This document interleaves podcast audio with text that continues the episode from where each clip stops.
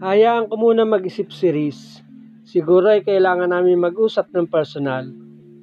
Mabuti na rin na dinilit niya ang post niya kung saan ako nag-comment.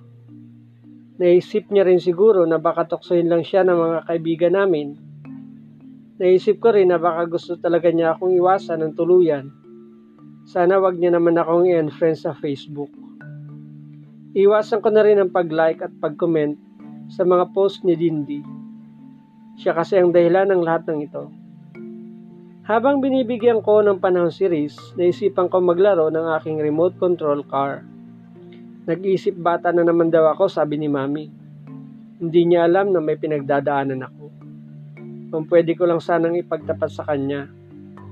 Kay daddy ko lang ako nag-open up. Siya kasi ang kasama ko sa bahay.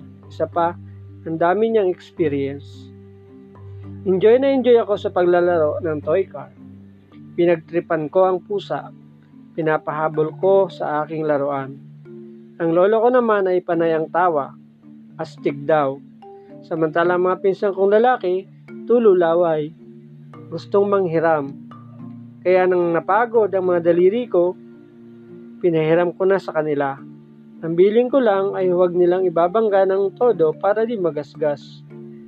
Ayokong may gasgas ang kahit isa sa mga toy car collection ko. Salamat sa laruan ko, kahit papano ay nakalimutan ko si Riz.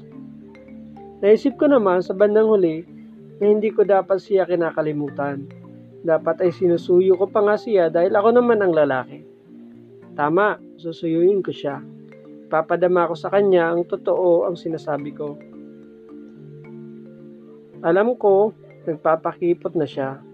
Dati naman ay vocal at obvious siya sa kanyang damdamin. So it's my time to make the first move.